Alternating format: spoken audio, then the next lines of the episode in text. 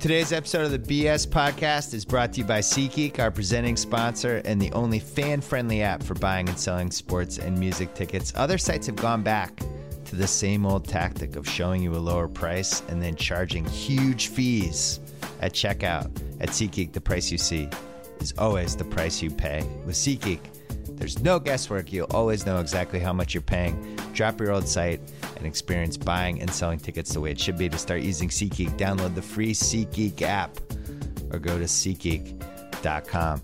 Today's episode is also brought to you by HBO Now, home of After the Thrones, the Ringers post-game show for Game of Thrones, which debuts this weekend. It stars Andy Greenwald and Chris Ryan. Uh, Game of Thrones premieres on HBO Sunday night, April 24th, and just a couple hours later on HBO Now, you can watch After the Thrones. This is big. It's it, we, we made a studio for it. We have Chris Ryan, Andy Greenwald. There's a cameo by Mallory Rubin. This is this is a real thing. It's a real TV show. You can download uh, the HBO Now app, start a free one month trial in time for After the Thrones. Chris Ryan, Andy Greenwald. Don't you want to support those guys? And speaking of support, go to theringer.com, subscribe to our new newsletter. We are closing in on 200,000 subscribers, and we're going to talk about Prince with Chuck Klosterman, Wesley Morris, and then a little NBA playoffs with Joe House. Here we go. Yeah. Clear enough for you. All right. It's Friday. We have Joe House coming up in a little bit to talk about the NBA playoffs. So possible Wesley Morris stop by. Who knows with him? He texts, he doesn't text. We never hear from him. Uh, on the phone right now, Chuck Klosterman, and uh, 24 to 30, 30 hours ago, Prince passed away, and a shocker. The sometimes What? with celebrity deaths, you can you, you kind of have a hint of it. Maybe I, I there'd been rumors that Prince was sick, but I, I just didn't believe it. He's only 57. What was your reaction? Well, I mean, not only was he 57, but generally now there's different kind of rumors coming out now. Who knows what it was? But I always viewed him as living as a very clean life, Yeah, and he obviously was not overweight. He was incredibly fit. Um, you look at him at 57. He doesn't look that different than he looked in uh, 1990 something. I mean, it's just it's he he did not seem to to uh, be aging in any kind of dramatic way. I mean, I know that for a while he used a cane and and he missed this show because of the flu or whatever. But I, I got to say, I was pretty shocked. I was walking in to uh, see the movie uh, Everybody Wants Some, and then like all of a sudden, you know, there's seven texts, and you know something happened. yeah. What uh the coverage the last 24 to 30 hours made me wonder how many celebrities have ever had a higher approval rating than Prince. Seems like everybody yeah. loved I mean, Prince. well, he, he was. I mean, universally respected, if nothing else. You know, I mean, I, I do think that the timing with Bowie, of course, you know, people were so there was such sort of a, a social response to that. I wonder if, if like, you know, because to me the Prince thing seems bigger because of his age and because who know how many who knows how many records he was still going to put out and I mean I don't know I this doesn't really seem like a bold statement I think a lot of people are saying it I mean in terms of pure talent in rock pop funk you know in terms of all, hitting the all fields being able to perform write sing play I mean he's he's the most talented person ever in this I mean he's the mo- he's the most talented pop musician ever I think so it just it, it it does seem like a bigger deal but you know Yeah, I would. It's weird. I was thinking about him versus Michael Jackson. So I always thought Michael Jackson was like the most talented person in the music realm. But Prince could play Well- also play all these instruments, and then you hear Yeah, these I people mean- say he was the greatest guitarist ever and all this stuff, and it made me think like, man, maybe Prince was the greatest ever. I, I I think he was. I mean, you know, th- that comparison, of course, in the '80s, it happened all the time because then it was still like it didn't seem weird at all to compare two guys just because they were both black and you know, kind of smallish people. But and, and you, if you remember at the time, the initial feeling was that Prince was the weird one. Yeah, Like Prince was seen as the weirder of the two guys, and then that changed dramatically over the course of the '90s. Not that people suddenly saw Prince as being, you know, uh, you know, like the guy next door, but he he was much more calculating about sort of his behavior. Although when we look back, like I think for people of a generation, like the next generation who will know who Prince is, but had no experience of him being alive, I think that when they look back at that period when, you know, he briefly changed his name to an unpronounceable symbol, that's going to seem so crazy. But when it happened at the time, it did kind of seem like Prince being Prince. You know? Right. He had a lot of the check marks of that musicians hit, and he did almost all of them in in really successful ways. Right. Like he. Oh yeah. He tried to do a And- and- concert and- movie, and it was actually.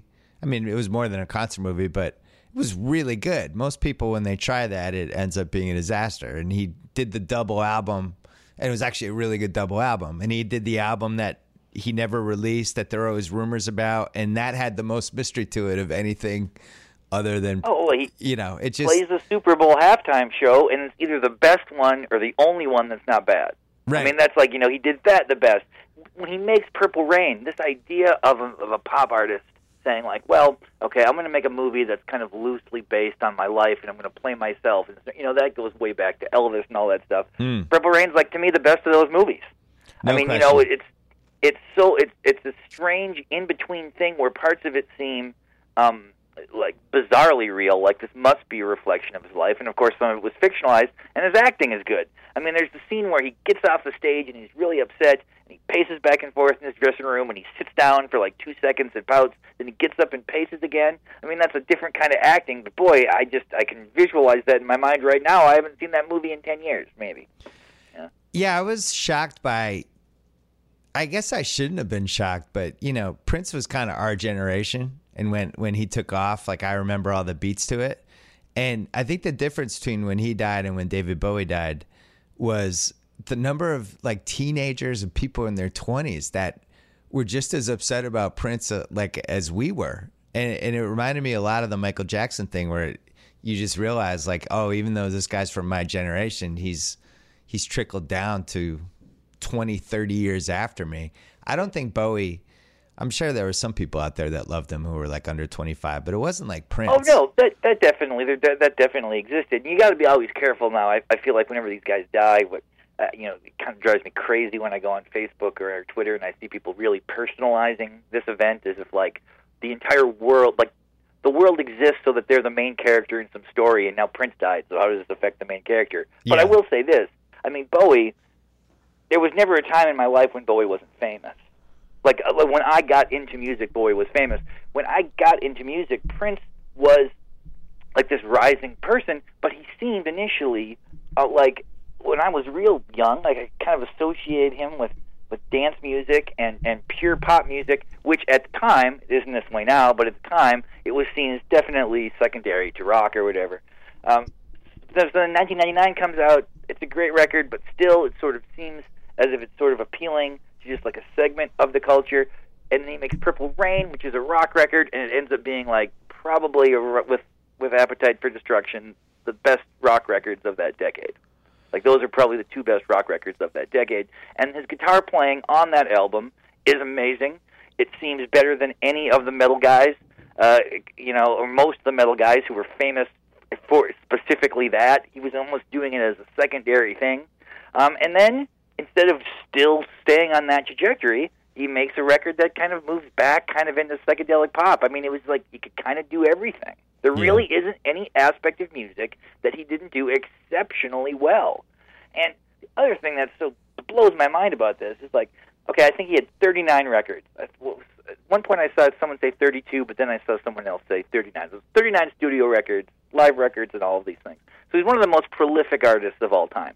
Typically, with guys who are that prolific, you know, whether it's like the guy from Guided by Voices or Ryan Adams or whatever, there's this criticism built in that they need to focus and really bear down and make a great record, and that somehow being prolific is a way to avoid greatness because you're you know you're putting music out so quickly, you're you're doing work so fast that there's no pressure to sort of you know say like this is my statement. Nobody would ever say that about Prince.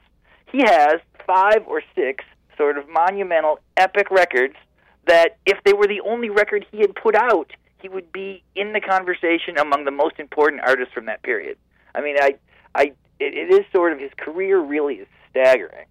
Yeah, and, and he hit that genius uh, stratosphere pretty early, and after you do that, you can do whatever you want. He just he, I mean, I I, I don't think most people can even name three the titles of three Prince albums from the last twenty years, but it doesn't matter. You know, he's just releasing music. It's great. Oh, great! Prince I- put out something else. I you went know? I went to a journalism convention in like the '90s, like a newspaper journalism convention, and there was a, somebody giving a talk who had been a high school teacher in Minneapolis, and she was I can't remember who she was or or why she was giving this talk, but the nature of it was basically that that you know uh, that she had this student who basically refused to do his homework. And anytime she tried to get him to do his homework, he would say like, "It's not going to matter. I'm going to be famous."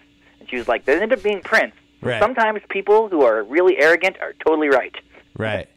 I remember I don't remember what year it was, but when when he put out whatever the first album was, Dirty Mind, did he have an album before that or was it Dirty Well, Mind? his first record was like in like in 1978, and then Yeah, yeah. the second record was I mean the first mainstream like one. his self-titled. I, I mean, Dirty Mind was 80, 1980, I think. That's the first one I remember and and part of Prince was like you you're looking at him and you're like who is he? Like there was racial identity stuff that you're trying to is he is he Puerto Rican? Is he black? Like this guy's so interesting. Well, I would guess he was so the, different. Uh, the the song controversy approaches this idea pretty Yeah. directly, where he just Right. he kind of he says like you know, um, He was a little androgynous. Were black. You are very androgynous. Yes, maybe. Uh, I, I, I, I in, in terms of of just, I mean, that whole period from like the late '70s and the early '80s. I think for a lot of people, they said like, "There's this guy. He's really talented," but the main thing they said was he's an extremely sexual artist Right. that there was just like that that um, uh, almost as though that that it was a gimmick the way that you would look at you know um, you know any number of very often female but sometimes male artists over time whose sexuality was the main thing you know Samantha Fox or whatever you know um, but uh, that didn't last long I mean it just And I have uh, a I had a vague memory of him on SNL at some point during the early Eddie Murphy years. And the same thing, there was this real mystery about him, which is one of the things that made Purple Rain so unbelievable. Because you go out and it's like, I don't know anything about this guy. I don't know what he's about. I don't know if he's straight. I don't know if he's gay. I don't know what his background is. And then Purple Rain comes out, and I, I don't think you can overstate how great that movie was because you know the way when when musicians made movies they were either like what you said like the elvis type of movie or they were like the led zeppelin song that remains the same like just really egocentric concert movies or it was like pink floyd the wall just fucking weird and this was a movie that starts out with let's go crazy and it's just five minutes of prince just kicking ass and it's shot like the best possible mtv music video that ever could have come out. And it i mean in the theater i'm sure you remember this too it was unbelievable. It was like the, it was like the best first five minutes of a movie i've ever seen in my life. And then it just went Well, from you know there. And there's and still like you know there's some uncomfortable things in that movie I mean oh my god I wonder is is that the last movie where we're supposed to root for the character throughout the whole film, even though he hits his girlfriend?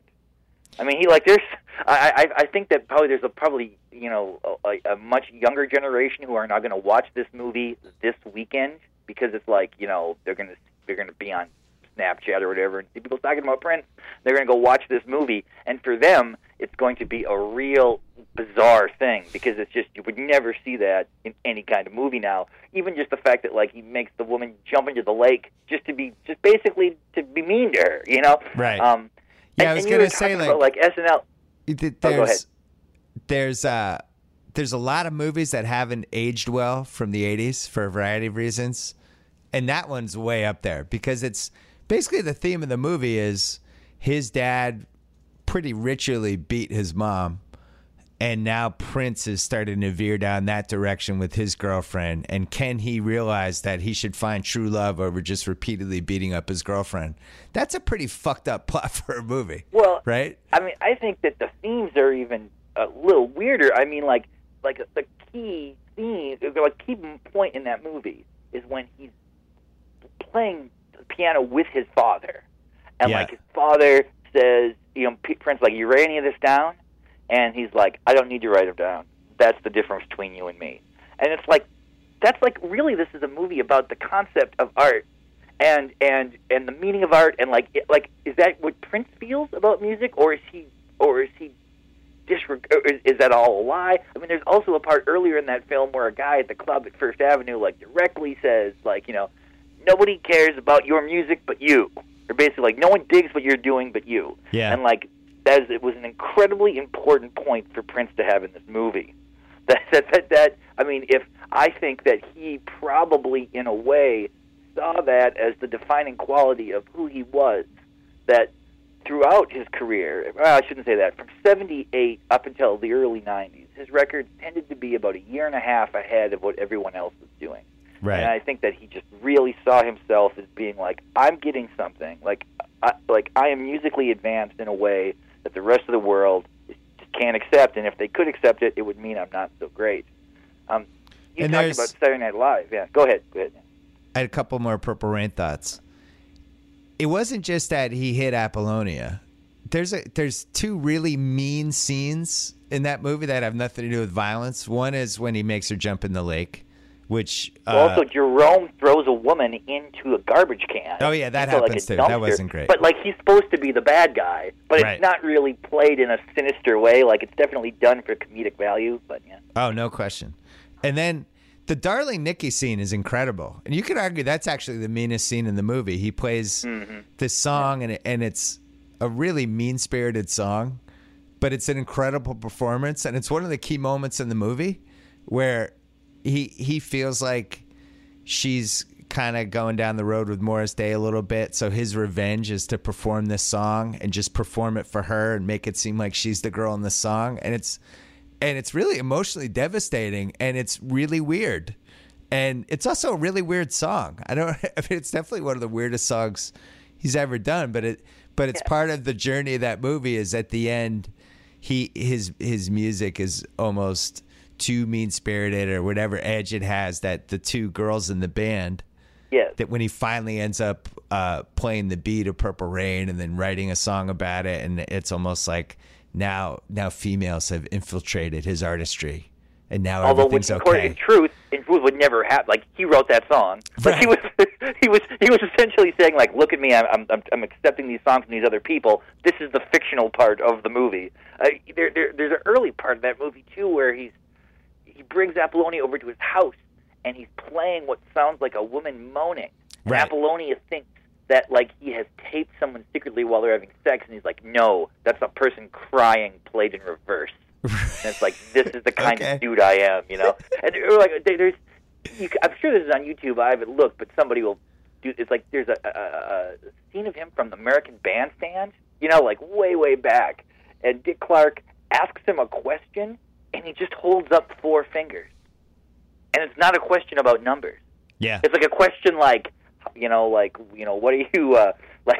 You know, how did you get into this or whatever? And he just holds up four fingers. That was like the person he was. Uh, the uh, the other part that of Purple Rain that's really interesting is because you don't see celebrities do this to themselves, but like Morris Day mocks Prince in the movie. He mocks the "Let's Go Crazy" song, which is kind of a vulnerable moment if you're Prince, right? Like "Let's Go Crazy" is the is the first five minutes of the movie and it's phenomenal, and then later on Morris Day just mocks it, and I don't know a lot of Well, artists yeah, who would have it- let it anyone was- do that. well, and also within the context of the movie, Yeah. his father has just tried to kill himself or Right. whatever. that's what that's what he's mocked. So that's like a pretty. Uh, I mean, Morris Day is amazing in that movie too.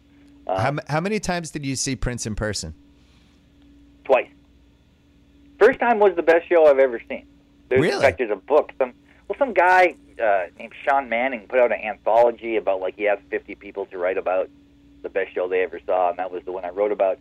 Um, and then I saw him again. I saw that one in Fargo in '97, and I saw him in Cleveland in like 2000 or 2001. What I remember about that second show is that in the middle, he like did a medley of nine of his hits, just seamlessly put together in about three minutes, and the rest of the show was like weird songs. Yeah. I saw him.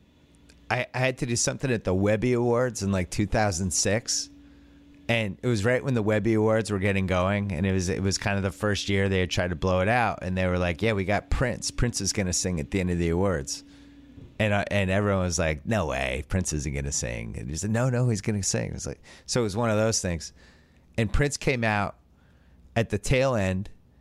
People like were were just kind of in disbelief. He sang one song, dropped his guitar, and just walked out.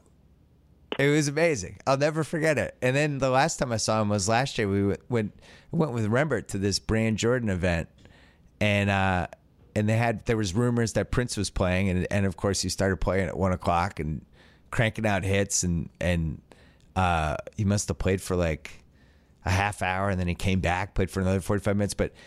It, it's like you said before, there was an agelessness about him. He was just as good last year as he probably was 30 years ago. Uh, There was no Oh. si- no sign of decline at all. people who saw this tour where he was just playing piano were rhapsodic about it. Like this is the greatest thing they ever saw. You know, I mean, I know like how you, you love kind of like coming up with like these little terms like the Tyson zone. You know, Right. He used the Tyson zone to just like that's like describes somebody that anything that they could do in public is possible. Like Johnny You know, Manziel. Prince was, yeah, like Prince was like that, but like best possible version Yeah. of the Tyson zone. Like, I mean, I was so confused when I found out he was doing the soundtrack to Batman. That seemed like the weirdest thing to me when that happened. But I, looking back now, it's just it to- makes total sense within sort of the weird kind of up in like just the just the way he was, you know.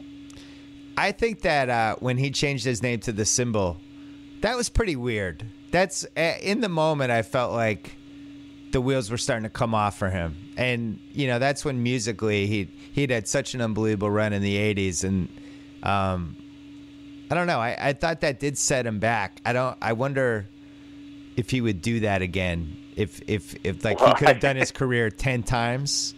Would it, would that specific choice have been made if he knew Well- afterwards what he knew going through it? I suppose that that that was technically the weirdest thing that he ever did. The time when I saw him in '97, that was right in the middle of that period.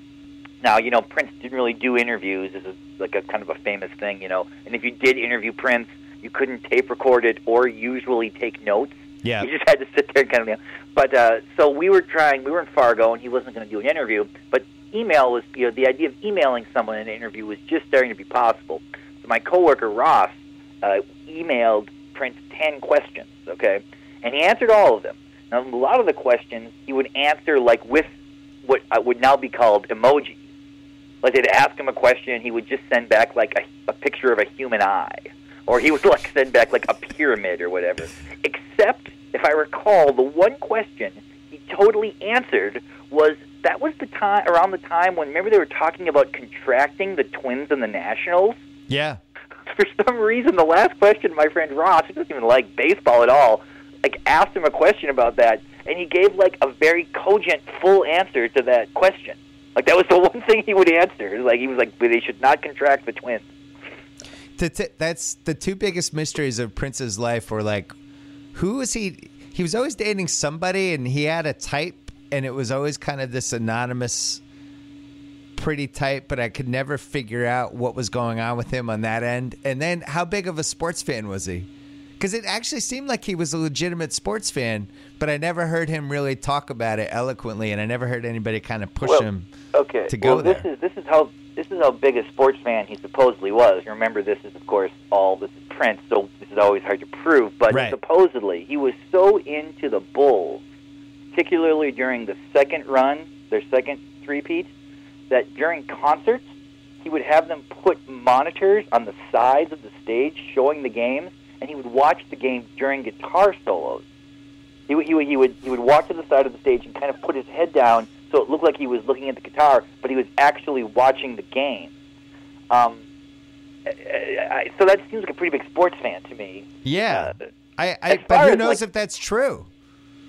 Well, you know, it, it certainly seems like something he would do. Yeah. You know, um, or uh, as far as his dating life, of course, yeah, super interesting, super interesting all the way through. Uh, the, whenever you've seen like Apollonia or whoever interviewed about Prince, very often they will mention that he was the best smelling guy.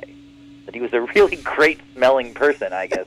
Um, and you know, he just I I this is I don't even know if this is like a this may be a, like a bad thing to say, but like I've always sort of amazed that he's trying to pick up a girl from the Bangles. He's he's really into like Susanna Hoffs, I think it was, and he was like, "Boy, what should I do? Oh, I'm going to give you this song, Manic Monday. Play this song. It'll probably go to number one. Like you know, Right. you want to go out now? It's like that. That was like instead of like sending someone flowers, he would give them songs to record and become famous. I had no idea that he gave Stand Back to Stevie Nicks. I have a feeling he gave like 50 songs to people, and we probably only know about like five of them. Yeah, well, yeah, like well, uh, you know, Big Sinead O'Connor song. He Yeah. did that one. You know, it's like uh, he just could effortlessly do this, and effortlessly is always. I know you're not supposed to say that anymore because it somehow suggests that a person is not working hard, and he was Yeah. obviously a hard. But th- there was something about it that he just just intuitively understood. Although not the easiest person to work with, I I knew a girl in college who was friends with someone who had worked on some Prince records in the studio in Minneapolis. Um, and one time, Prince called the guy at I think she said it was 11 o'clock p.m. on Christmas Eve and said, "Get in here." Ooh. And he was like, "Guy, you come in, come in and play on this." You know, it's like he, he, he, the guy was like, "Well, it's kind of a weird time, you know," and he's like, "It doesn't matter. It's like you want to work with me, come in now." I really want to read the definitive piece on how big of a sports fan Prince was. Like, let's say I ran into him when I was on NBA Countdown. Would he have? Would there have been recognition in his eyes, and would he have pulled me aside and just wanted to talk about the Bulls for five minutes with me? I feel like there's a fifty percent chance, like he cared about sports that much. They would be like, "Oh, the white guy from NBA Countdown. I want to talk to this guy."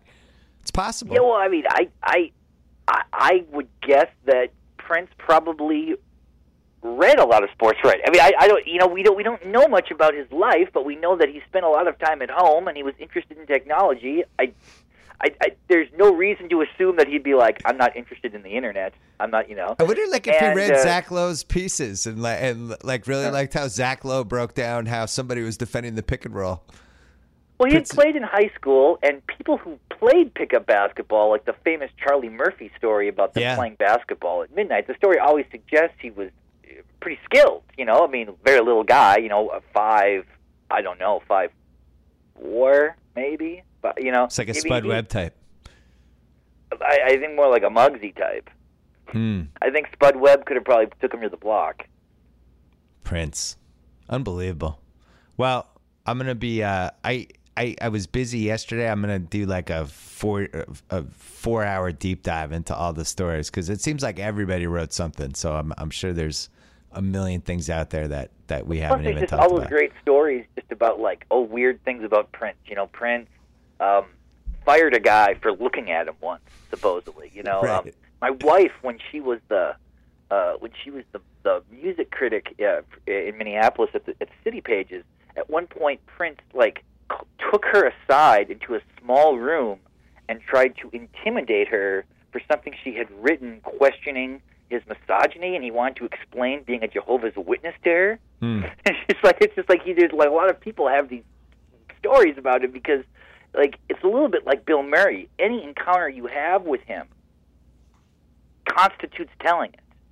Like, like, like he was. He, he was not somebody who was out in the public. So if you had any sort of exchange with him, that alone makes it worthwhile. Like you know, it's like it's, it's a story just that you know you were in the same place he was. Yeah, I might have to make up a Prince story. I'm gonna have to make. I'm gonna What think about that this weekend. Ah, I'm gonna make up some story about how he emailed me about a column. We had a whole exchange about it, something like that.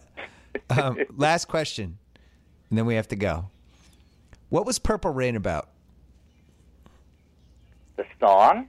Yeah, what was it about? What was he trying to say in Purple Rain? Well, okay. Here's my assumption. My Okay. assumption always had been that that uh, he had loved the Fields, Strawberry Fields by the Beatles, and he wanted to make a song like Strawberry Fields Forever.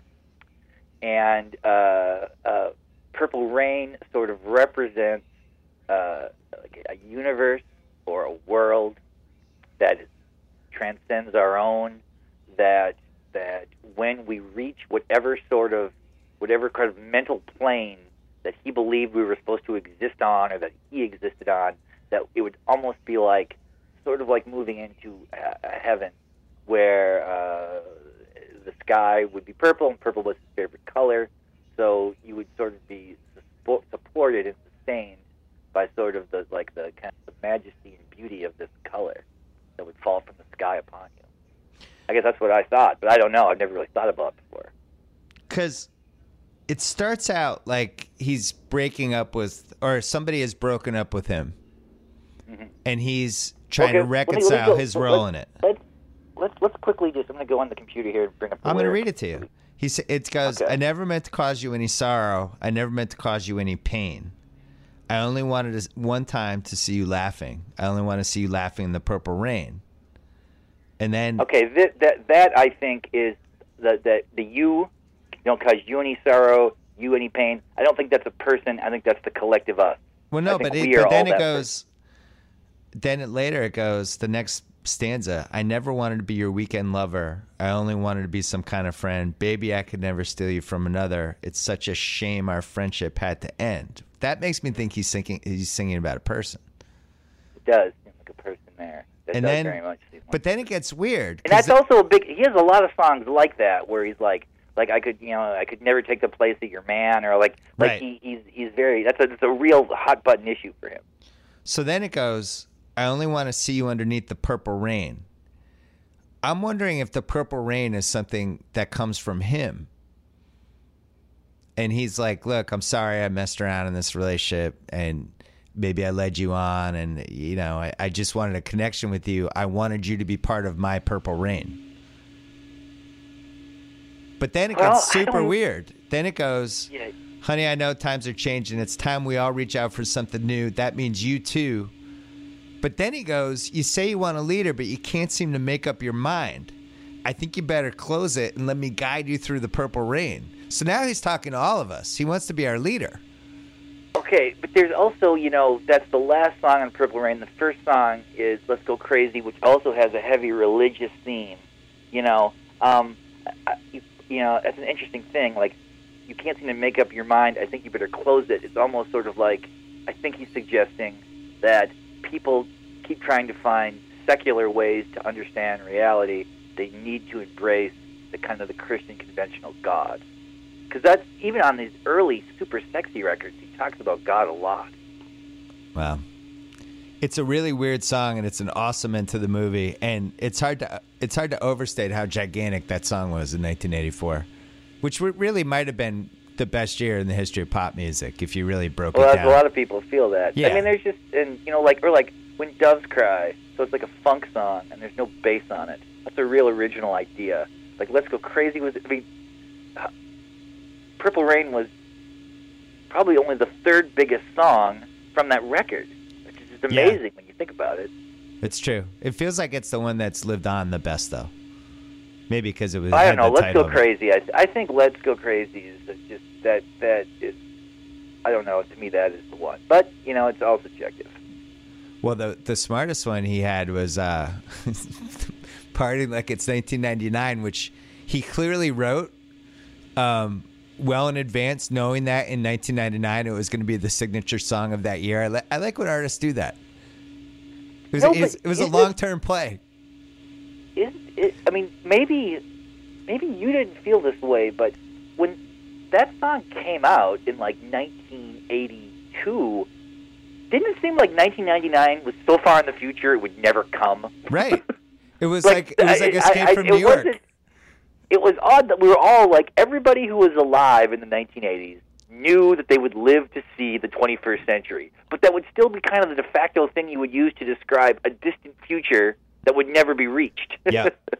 And that and that was so part of it was yeah we're gonna party like it's 1999 because that's a million years from now, which was basically the same thing from Escape from New York. They made Escape from New York I think in like 1980, and it's like 17 years from now New York's gonna be a maximum security prison. it seemed like 70 years from now, but it was really like 17 years goes fast. It's like hey it's 97. I guess that's not gonna happen. All right, Chuck, always a pleasure. Talk to you soon. you bet, man. Bye bye.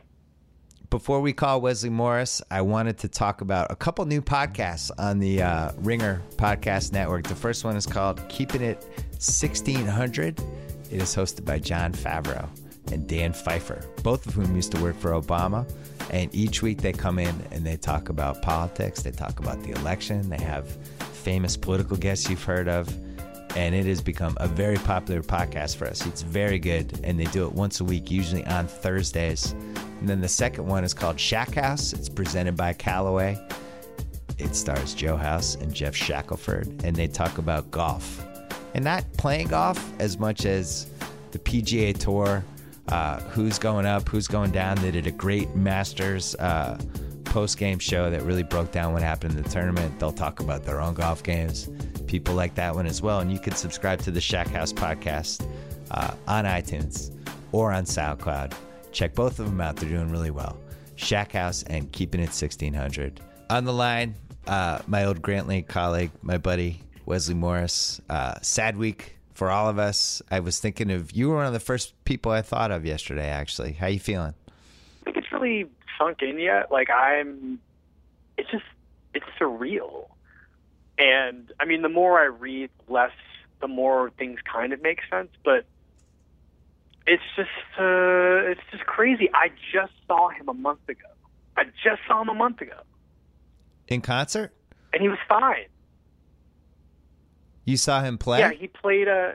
I did. I saw him play. He signed that book deal with Random House, and I went to a. He he wanted to play a concert for signing his book deal, so he played a little concert in some club in in in like Chelsea, basically, and you know there was maybe like I don't know how many people were there, maybe seventy people, eighty people, and he did one set, very short, you know, pre-recorded track that he played organ over or keyboard, and he, you know, riffed a little bit on a couple songs, and then um, he left for like like two hours. First of all, he started way after he was supposed to, and then he left for like two hours. And during this time, I mean, I stayed because the DJ was good, and I like, you know, you know me, I, I will dance for, I will dance forever if the music is good. And this DJ was pretty good. She cut off too many songs, but whatever, she was good. And so then it, this rumor started circulating that he was going to come back, and he wanted to play for the people who were coming to this to to the show. So I wonder, it was like, who's going to come to this show? So in this two-hour break, the cast of Hamilton shows up, and Jennifer Hudson shows up, and the cast of The Color Purple. So it's these two shows. They're on opposite sides of this tiny bar, and it's just like the energy was so great. But you know, as if you couldn't love the people involved with Hamilton anymore, they had the time of their lives. I mean, they just they couldn't believe it. And then last night they did uh, a Let's Go Crazy tribute. I couldn't tell if it was just on YouTube. My kids showed it to me, of course, because they know everything that's going on with Hamilton. Um, I, I think it was at the end of the show. Did you see this? Yeah, yeah. I think Lin Manuel at the end of the show. I mean, Lin Manuel tweeted that he Lin Manuel Miranda, the creator and star of Hamilton, Yeah. uh, tweeted something about what they did. I think it was at the end of the show, and then I watched the thing, and it was it's it's great. So when you were at Grantland, you and Alex Pappademas had a podcast called Do You Like Prince Movies? Yes, And then you talked to him a little bit yesterday on his MTV podcast, correct? yes.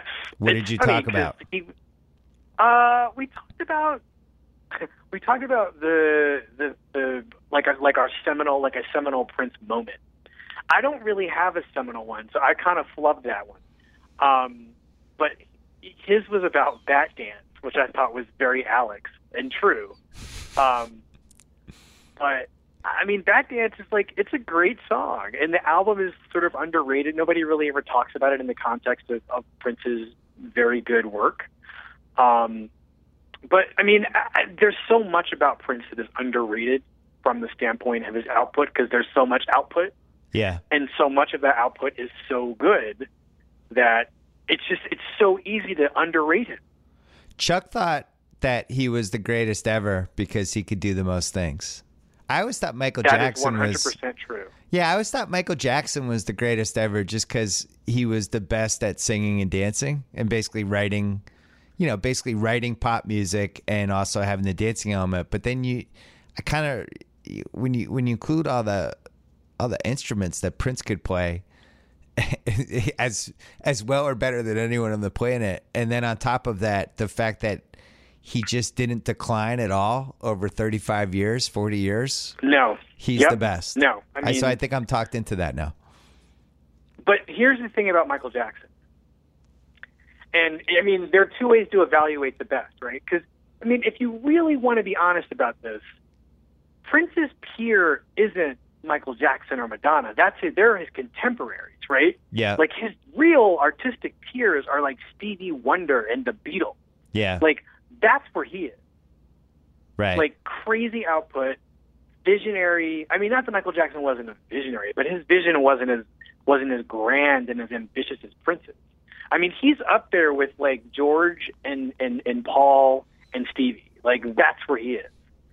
And he just he was the best songwriter. He was the he was an amazing musician. I mean, he was a great live performer. The thing that Michael's got on Prince is when Michael Jackson died, the world stopped. That didn't really happen yesterday. right. Like you could go into restaurants and they were playing you, and you could hear you could hear MGMT, you could hear Taylor Swift, which is what happened to me yesterday. I had to leave all the places that weren't playing Prince. But you can, and part of it is you can't find his music if you're using a streaming service. I'm sure, but it just didn't feel like it just didn't feel like the world stopped in the way that when Michael Jackson died, it, nobody was breathing. Yeah. Um, and and that's how much Michael Jackson meant to everybody. I think Prince. I mean, you know, we're talking about a magna. We're not talking about a whole like order of magnitude. We're just it's it's it's a slight difference, but it's it's different. It's slightly different. Well, and the other thing with Prince, I, I said this to Chuck that shocked me was um, like the under 28 generation.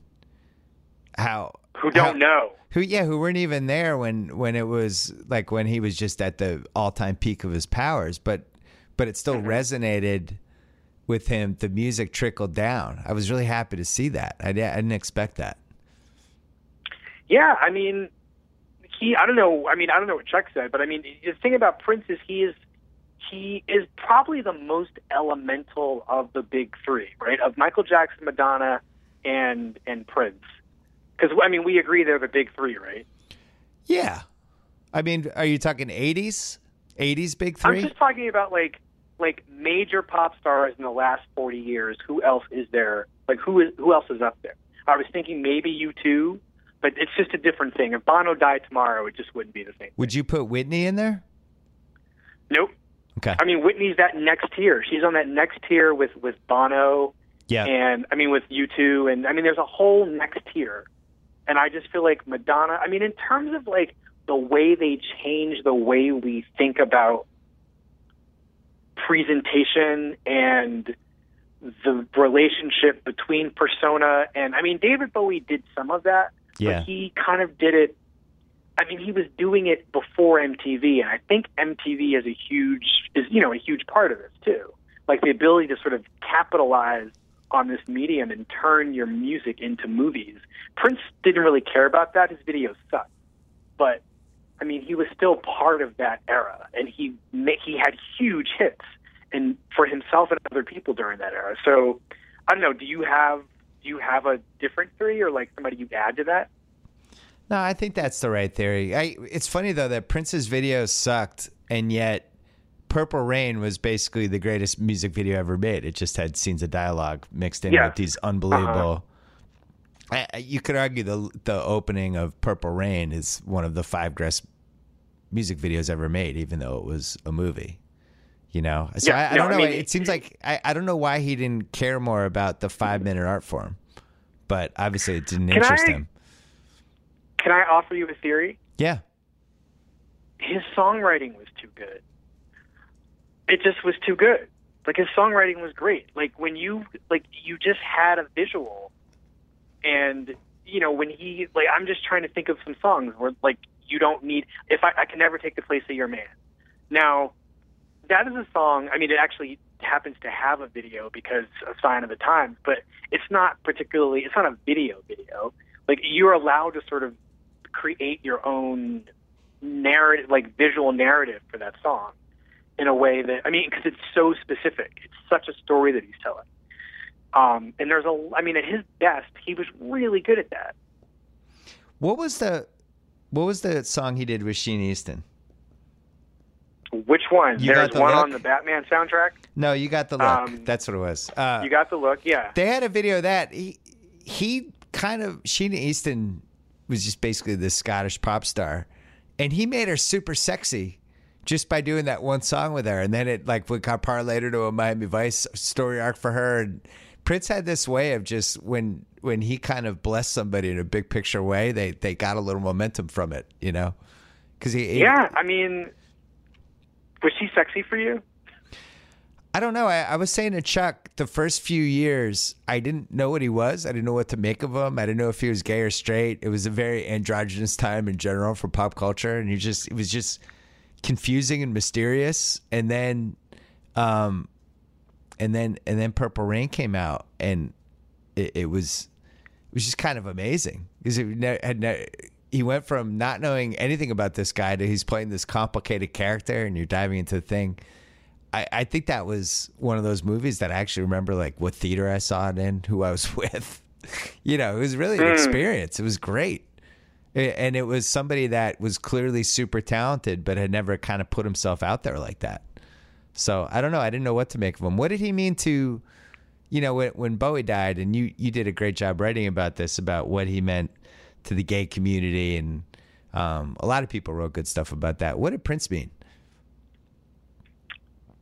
It's less clear, right? Because he wasn't, he didn't, he trafficked in queerness, but he wasn't in any way, he wasn't in any way overtly queer. I mean, queer is like a weird thing, right? Like it's something you are, not something you you profess to be. Like it's you can't. It's like camp. You can't you can't do camp. You either are or you're you either achieved it or you haven't.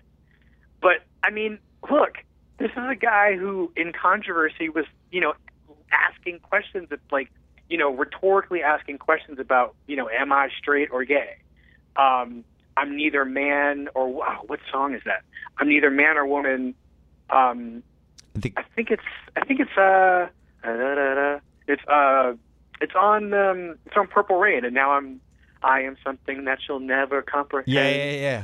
No, yeah. No I mean, need to uh, worry, no need to cry. Yeah, Yeah. controversy. um, I would die for you. Yeah, So on a, I would die for you. I mean, he's laying all this out there. He's like he's setting himself up as being this androgynous person, but it's but he, you know, he's so resolutely heterosexual in so many ways in in the songs. But there, there is a kind of like performance of of heterosexuality that is that is interesting. I mean, it's not so much to say that like he's pretending. I mean, I think Prince was very really attracted to women. yeah. Um, And he had a type. right, and he had he definitely had a type. He liked that kind And- of biracial. I don't know what your ethnicity is, but you're a little tall and you have like a really pretty creamy skin color. Like that was his type. Yes. Tall, thin, mocha. Lots of hair. It's amazing Um, he never. I'm sure he tried, but it's amazing J Lo never got pulled into the Prince vortex. He probably She's not tall enough, probably. You don't think so? Yeah, she's probably. I mean, and I don't know. Maybe she's not anonymous enough. I, I mean, he True. definitely had a type because you know I think he liked his privacy too. Yeah. And you know, he, he never dated a celebrity. I mean, as far as I know, there's probably somebody obvious I'm totally missing. I don't think Um, he did. Carmen Electra. He had a Carmen Electra thing. I remember that. God, she she snared some good ones over the years. Carmen Electra. Um, Hmm. See, Well- there's another one that I'm missing, a totally obvious one, but I can't remember. Well, so who? Um, we, So who is who is the biggest star left from basically my generation trickling down to yours? Springsteen? Madonna. You'd put Madonna over Springsteen. Oh, I mean, it depends on like how are we talking about this? I don't know. I, I was just thinking about how the world just basically shut down for the last 24 hours because Prince died. If Madonna died tomorrow, God forbid. God forbid, yes, God forbid. I mean, the world would stop because not only, I mean, it would be a, it would, I mean, it just, it would be a, that would be Michael Jackson. If Springsteen died tomorrow, it would be a lot of there would be no. It would be like Bowie's dying a little bit, where you have a lot of shock and outpouring. But Springsteen's relationship to American popular culture is just different from Bowie's. It just True. isn't the same. Like he won't have reached as many people in the ways that Bowie did because Springsteen just did a different thing. But I think the outpouring that you would feel would be from a from a class of person who wasn't saying anything when David Bowie necessarily died. You I know, think the and you- you short list, uh, the short list for me would be McCartney, Madonna, Springsteen, um, Mick Jagger, Mick Jagger. Well, Mick Jagger is going to be a huge one because Bono. Bono. I mean, but like, we're, okay, so we're talking about two different classes of death, unfortunately, right? Like, I mean, and we're speaking only hypothetically. This in is so of morbid. What, Yeah, I, mean, I feel bad having this Right. conversation. It's just, I, it's. I'm more thinking about like when artists reach the point that if God forbid they pass away, like the world stops, like it did with Prince yesterday. It's it's kind of the final level to get to if you're an artist for how many people you've reached and touched. right? No, Yeah. I mean, it's it's it's crazy to think of think about it this way, but you can't help it sometimes. You know, Yeah. when when this sort of thing happens, like I think, I mean, unfortunately for what we do, like important people dying is kind of the thing you you have in the back of your mind a lot of the time anyway. Yeah. because you know it sort of shuts your it's i mean selfishly it kind of it changes your life Oh, now I'm depressed. Um, and don't be depressed i mean we still have all these other great people and we still have all this, all this great prince music it's it's okay you know, i mean it sucks that he's gone but i mean he left us he's gonna he, he's got so much music in that vault bill I know. he could put out an album every year probably until we die Michael Jackson, Prince, Madonna. I think it's funny, or not funny. I think it's interesting you group those three together because not only were they great at what they did, but they were really interested in the art of of moving their career along in a way that always stayed interesting and different and new looks and new wrinkles and new paths and trying different things and that's one of the arts of staying famous you know is to mm-hmm, constantly mm-hmm. keep people on their toes and all three of them figured that out i feel like right but in different ways, right? Like Yeah. I would say, wouldn't you say Madonna was the person who like did it the best and was? I mean, Prince didn't change that much, right? Like he changed sounds, he changed, but his look was pretty. It didn't really change too much. But he was he always just up was to a crazy dresser. he was always up to stuff though i think madonna was the most mm-hmm. calculating madonna clearly looked at it and said every 18 months i have to zig this way and then i'll zag that way and then i'm going to zig back this way like she was almost like the a the most of a student of how to do it mm-hmm, i think mm-hmm. prince did it naturally it was just that i think he just got bored and tried different things and decided to change his name to a symbol and all that stuff and then Well, that was a legal matter. Just right. And Michael just had a lot of issues and yeah. had a lot of things happen to him and had a lot of demons. And I think that probably Right. made, probably pushed him to make some of the choices he made. But uh, three fascinating people. Are you writing about this? Yeah, I'm writing about. I'm. I just finished something about Prince and sex, basically. Like Uh, what, you know, how sex works in Prince, basically. Great. I look forward to reading it. Wesley Morris, uh, read you on the New York Times. Great to hear your voice. Talk to you soon. Okay, bye. Before we call House, the star of Shack House, our golf podcast that you could subscribe to on iTunes, I want to give a quick shout out to Channel 33. That's the Ringers podcast that houses podcasts like Jam Session with Amanda Dobbins and Juliet Litman. They talk about pop culture. The Watch, Andy Greenwald and Chris Ryan. That's where the, you'll you'll get all their leftover Game of Thrones thoughts and then all kinds of thoughts on TV and all kinds of other stuff. Uh, Bryan Curtis's media podcast is there. David Shoemaker just did an MMA podcast um, and is going to be doing a bunch of wrestling podcasts there.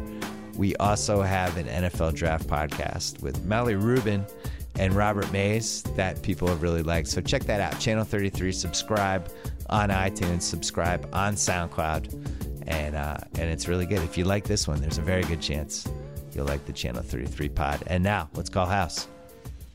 Joe House, how are you? Hey, we're Friday rolling. It's Friday like old rolling. days. Old time's sake, Friday rolling. Uh, Why not? we're gonna pour one out for Prince a little bit later. Let's talk hoops first. Okay. So this has been probably the worst round one I can remember in my life. I'm sure there's been worse, but I, I recency bias just tells me that uh, this has been awful. And I was trying to think of how I'd fix this, or whether it even needs fixing. And really, the problem is the league is so top heavy right now. None of these series are that interesting. House, would you go Yeah. back to best of five with the following caveat? top two seeds in each conference get four of the five home games. So Golden State right now, Houston just gets the one game at home. That's it. Now they got to go back to Golden State for four and five. What do you think? So I like the idea of some creative thinking around how to make these playoffs more exciting and interesting. I will tell you, I personally tried to make them more exciting for my own self by making small, modest wagers, none of which have come come to fruition. I've been wrong on every one, and that's because the favorites, with the exception of the Dallas game and the Golden State game, and the Pacers, you know, very first one, but the favorites have been overwhelmingly kicking ass. And so it's just not been that fun to watch. And so, yeah, let's do something creative with this uh, first round matchup. Having said all of that, I still like seven. I like seven because I like having lots of games every night. And seven means there's going to be lots of games every night. And seven also means um, the teams grow to intensely dislike one another over the course of the seven. I I like that. I like how the follow on for the next season. Sometimes you get some rivalries that you didn't necessarily anticipate that develop over the course of seven, even when you're in a situation like this year where the better teams are putting the beat down on the lesser teams. So I would I wouldn't change it, but I like being creative uh, in, in in thinking about tweaks. The thing I liked you repeating again, you did a little bit of a, a Twitter, um, you know, suggestion box. The uh, play-in for the eight slot, we really have to come up with a way to incent um, the remaining teams to to have something to play for uh, and not uh, put the, the league in that awful position where in the last week you have teams doing like what Sacramento did, which is sitting their very best players and altering the potential um, outcomes for, for genuine playoff contenders be- because of that. Yeah, so you described the entertaining as hell tournament, which I'd been pushing for like I, since like 2007. I don't even know. Um, basically, you guarantee the first seven seeds in each conference, and then you take the other 16 teams and you have a play-in tournament for the two eight seeds. Now, I mean, you can go even further with this and just say it's it's a 16 team free for all, and you get throw away the conferences. But um, however you do it, it would allow us to have a team like Minnesota in round one, which would be so much more fun than uh, I don't know Houston. I the Yeah, the depressing Houston. the sad Houston. That was I thought one of the funniest vines I've ever seen in my life last night when Harden hits the go ahead shot and they cut to the Rockets bench and it's just all stone faces and people trying to calculate if they can change their first class plane tickets to uh, tropical locations by move them back two days. Hilarious. I loved it. It's so it's so funny. Hi, what what's the? I can't think of anything in recent memory where the team so disliked one another. They were so unenthused by competing in the playoffs. Is there any any proxy, any any comparison to it? I Dwight Howard is really starting to hurt his legacy a little bit. I think it's because this also happened in that last Lakers year. Remember when he, he ended up getting Yeah. himself thrown out of that last game? But yeah, I mean, it's a team that should be good when you look at it, and then you actually watch them and you go, "Oh yeah, Dwight Howard's not the same guy anymore," and oh, James Harden's kind of a ball hog, and it's probably not fun to play with him. But uh, but back to the entertaining cell tournament. I'm all for trying to make all this stuff more interesting. Right now, the round one, you know, you have the occasional game seven with Spurs Clippers, right? Like last year, which was awesome. Yeah. But but Right. guess what? The lower seed, the teams that lost in round one last year, they only won nine games total. There are eight teams that lost in round one last year. Um, there were three three sweeps. Two series ended in five. Two series ended in six, and then the one series went to seven. This year, it looks like we might not have a game seven. I, I would say yeah. Cavs Pistons will be done in four or five. Toronto Indiana probably six. Miami Charlotte's done in five. The Hawks are probably going to sweep the Celtics. Warriors Rockets will go five max. Spurs is a sweep. OKC's five. Clippers Blazers So- is either four or five. We might not have a game six in round one. So at the heart of, of your suggestion, and at the heart of what you're sort of mulling here, is really kind of a philosophy question. What's what's your philosophy with regards to how important should the regular season be, and shouldn't shouldn't the seeds matter for the for the for the good teams? And you're expressing a little bit of dissatisfaction with the the fact that you know we're we're getting um, games that are for the most part are not that competitive. Um, Yeah, but I guess, isn't that on the other hand an endorsement of the seeding? House, I don't need seven games to find out if Golden State's better than Houston. You know, I really what we you know in the '90s when uh when the playoffs got really fun with those best of fives and TNT and all the different games every night, and they really kind of figured out how to make the playoffs fun. It was really fun to watch those best of fives. I enjoyed them, A- and it's like you have We'll a never situation. forget Denver, Seattle. yeah, but you and you have a situation. We'll never forget Dikembe on his back. like OKC Dallas, Dallas wins game two, and now there's a little edge to the series, right? OKC's going to Dallas. They're clearly a better team, but they have to win a game in Dallas, so they're not even coming home. Last night, it's like, all right, it's one to one, but you know, we'll, we're going to take one of these next two. We'll get it back to OKC. We'll get back home court, and we're going to win the series. I like that best of five edge, and I like the fact that there wasn't a lot of ground if you if you effed up, and uh, and also, you know, the best of five. The one thing that was bad about it was you play this whole season, and then you could have three bad games and you're out. I think if if you guaranteed the top two seeds in each conference for the five home games and you made it really tough for the road teams to pull it off and you really penalized them for not being in the top six, um, that solves that for me. I just want things to move faster. So if you had the tournament, if you had a 78 game season or an 80 game season, whatever, and then you had that tournament that took off another week, everybody got some rest, and then it's like, boom, let's go, best of five. Now and now we're moving, and it's like, oh, the, this team's much better than this team. Let's get this series over with. Like, I love the Celtics. I thought we had a really good season. They're not going to beat the Hawks. Bradley's out. Olynyk's hurt. Jae Crowder's playing at fifty percent. Like this series, when they couldn't win Game One, this series is done. I don't see it happening. You know, they're just this was a team that collectively overachieved, and if you start pulling pieces from the collective overachievement, it's just not there. You can't play Marcus Smart. I love Marcus Smart, but he's he's one of those guys. If he doesn't have it, you don't play him, and when he has it, you ride him. Well, you can't rely on him for You're bringing me minutes. around. You're bring.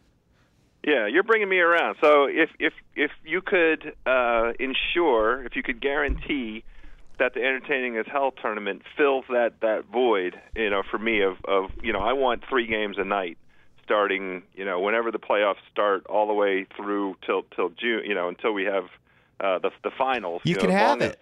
as it can go. I know. Yeah, if we if we, if you can guarantee me that, then I'm I'm willing to, to jump over to the five. And I I do think the the idea of of um, giving a reward to the top two seeds in each conference uh, absolutely positively makes sense. And that's as far as you need to extend it. It's just top two. You don't need to make um, that create that same uh, you know reward for for the top three teams. Uh, I'm I'm coming around a little on it. really bad round one. I think a couple of positive lessons we learned was one, I I really like Kevin Love at the five. I, I think this could kind of alter Cleveland's ceiling a little bit. I've been waiting for them to play him there. That's where basketball is going. Nobody has a center anymore. I don't understand what took so long. But when they play Love at the five and LeBron at the four, um, I don't know. I just like it, and and I like that he's playing well again because I missed I missed watching him play well. So that's been fun. Um, the Clips, they they I went to game two. I don't think Blake's hundred percent healthy. I think I thought he was picking his spots. I didn't like the way uh, I, didn't like the way his body looked. I didn't like his posture. I, I do think he's banged up, but um, but their bench played pretty well, and, and Chris is playing great. Redick's playing well. DeAndre's playing hard. It's it's a team that if Curry's hurt or if Curry's playing at sixty percent, it's a team that could at least make the Warriors work for it. I think in round two, I, I'm improving. I'm increasing my ceiling for the Clips. What do you think?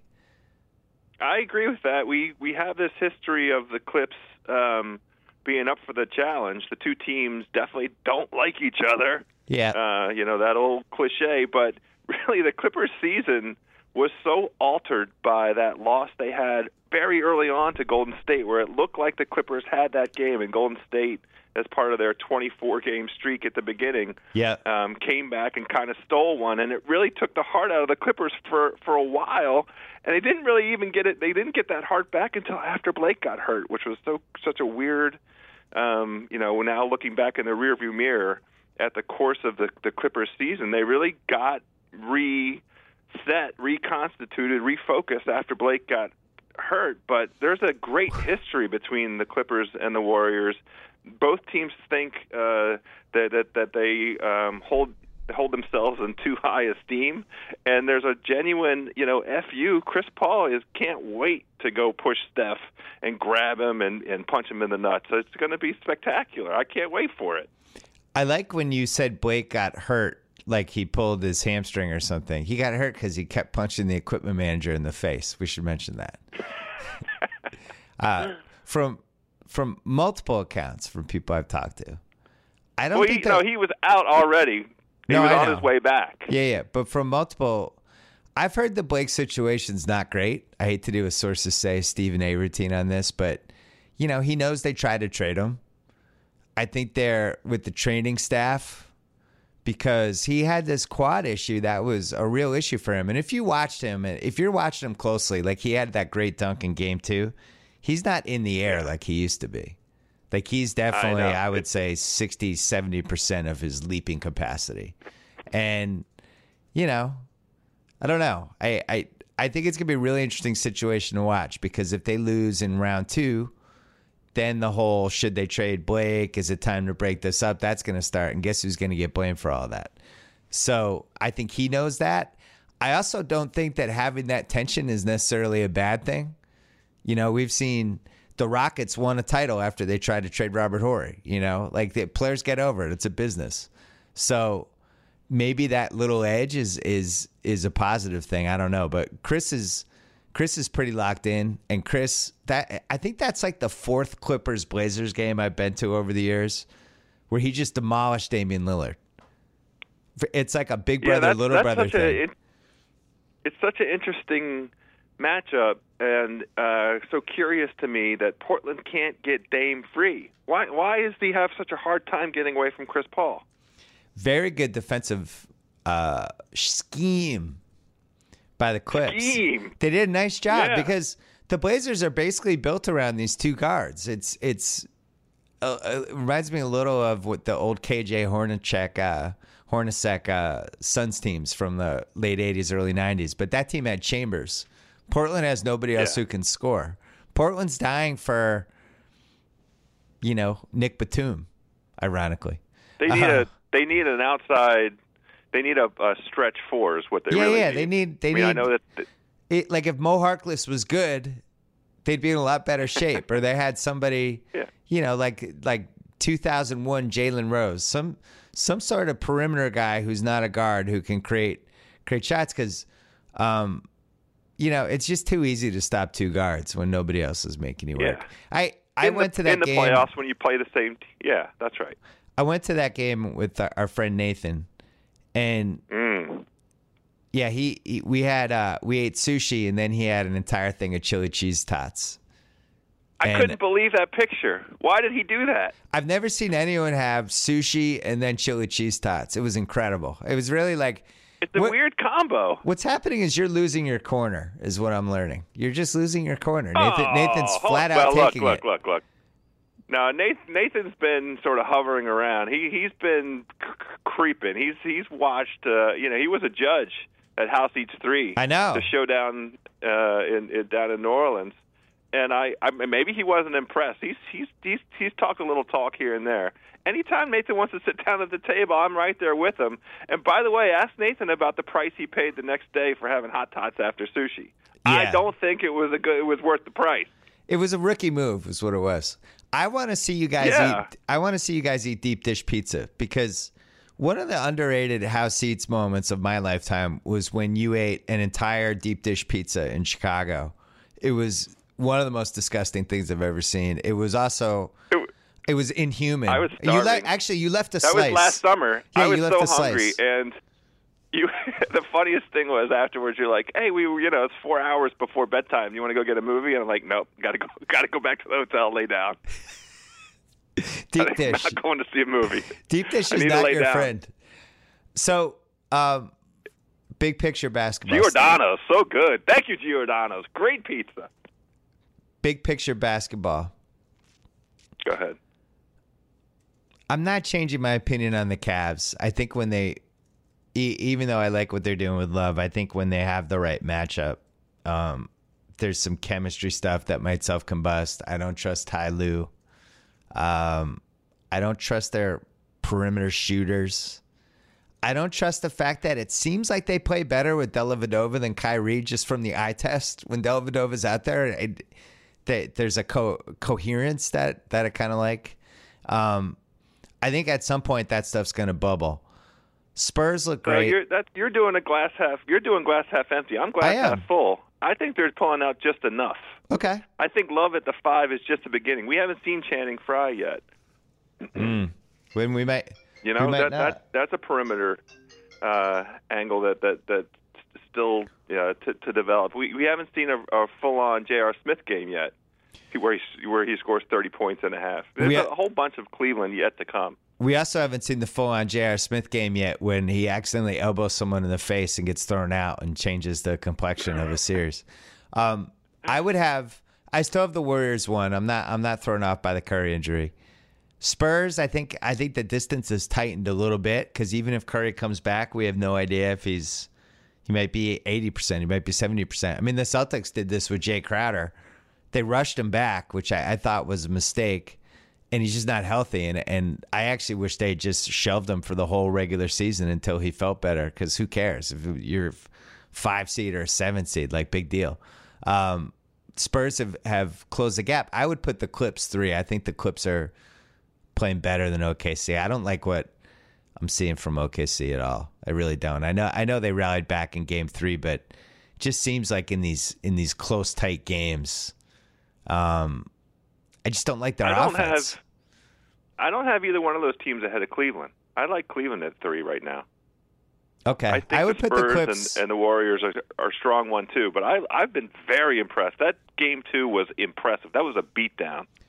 I put the Clips over Cleveland still. That's just me. I, I, am not Cleveland attached took to the it. upstart Detroit shot, and I think uh, you know D- D- Detroit is is a is is a sneaky good team. I don't still don't have a good explanation for why they faltered a little down the stretch. I didn't watch enough of them to to develop a point of view on it. But we on a on a one of these very podcasts, one of these rolling joints, um, peeped out the possibility of Detroit being an interesting matchup, and lo and behold, it was a great game one. Game two kind of stunk because Cleveland shot so well, and, and this love thing really is uh, getting some legs. Love from the corner, love from from you know in a, a bunch of different directions. You know what the problem is though with the Pistons? Tell me. Reggie Jackson.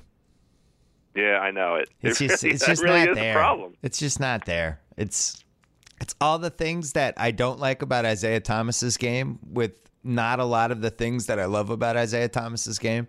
It's just I, ISO ball with somebody who's just not that good of a shooter and who thinks he's he's better than he is. Sorry, Reggie Jackson, but I, I think he's just a third guard. I think he's an overqualified third guard who, if he's your crunch time guy, I'm not that excited. Hey, quickly, because we got to go to some other guests. Uh, Yeah. your favorite story about Prince that you read over the last 24 hours?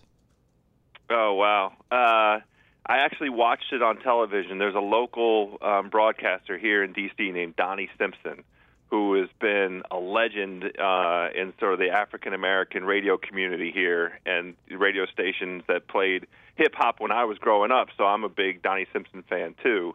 He told a story about um, meeting Prince and and Prince knowing who he was and inviting he and his wife to a party and and they were in Minnesota and and Prince invited them to his house and said, "Hey man, I mean, you know, I can't, I can't. I was going to try and do a Prince. I'm not going to do a Prince."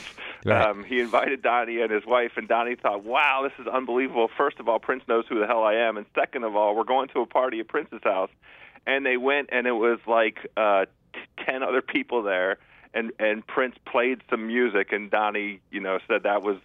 Um, you know that that was the way that that Prince uh, in his personal life, you know, ran some of those relationships, and he was just blown away by being included in such an intimate group um, without, you know, having met the dude and and uh, having learned that Prince knew his name for the very first time, you know, hours earlier. So that was a cool story that I think, you know, was the way Prince touched a lot of people. I mean, he's he, there, there's a legions of those kinds of stories about him inviting people or expressing an interest. I mean, he, he was a huge Timberwolves fan and went to all those games. You, you, you and and the Lynx as well. And that Minnesota basketball did a huge outpouring of, of you know um, uh, gratitude for Prince. But um, that's that's that's a story I saw in the last 24 hours that I thought was cool. And just when it was starting to look good for Minnesota again, they spent all that money on Thibs. I was like, this is great. Minnesota's back. And then Prince. I didn't want to Unbelievable. laugh, it's so, it's so funny. I mean, I'm Unbelievable. not laughing. It's not. I mean, it's a sad thing, but right. It's it was like We're really still in good shape. come on. Minnesota's still in good shape. Wow, the Prince thing is such a bummer. It's only fifty seven. Yeah, I know. It was like really God, young dude. Like young when, like when Michael Jackson died. It, it I it was awful, but it wasn't like shocking. I mean, he had some issues, and the, the Prince is like Yeah, well, you didn't also think nowhere. that MJ was going to be coming out with another 20 years, 25 years worth of music. There was no ceiling for Prince. Right. He was still out touring, still performing, and you still expected great, you know, unbelievable, um, you know, genre-defining records coming out of the dude. Joe House, always a pleasure. Yeah. Talk to you soon. Hey, you know, we we went this whole 20 minutes without talking about Scotty Brooks. Thank you for that. Oh. been it's a great it's a great time to be alive here in Washington D.C. sports. Nats, Caps, and Josh Norman on the D.C. Gruden's radar. Let's not talk about Scotty Brooks. I'll talk to you later, Bill Simmons. Bye, House. Before we go, I wanted to mention we have a podcast that I already recorded with Key and Peele uh, that is coming on Monday. So be ready for that. Thanks to HBO Now. Download the HBO Now app and start a free one month trial in time for After the Thrones. For God's sakes, you got to watch After the Thrones. Chris Ryan and Andy Greenwald from The Ringer. They finally got a TV show. It comes on just a couple hours after Game of Thrones, the big premiere, April 24th, Sunday night. Uh, and you can watch After the Thrones on HBO now and even on HBO on Monday night. Uh, thanks to The Ringer. Quick reminder go to TheRinger.com to subscribe to our new newsletter. Uh, we are closing in on when we're going to launch this site. I'm excited about that. And thanks to SeatGeek, our presenting sponsor, and our favorite app for buying and selling tickets for sports and music. Enjoy the weekend. Hopefully, the NBA playoffs are a little bit better than they were last weekend, and uh, and good luck to the Kings tonight because my kids are unhappy whenever the Kings are out of the playoffs. So uh, keep your fingers crossed because I like when my kids are happy. Have a good weekend. See you next week.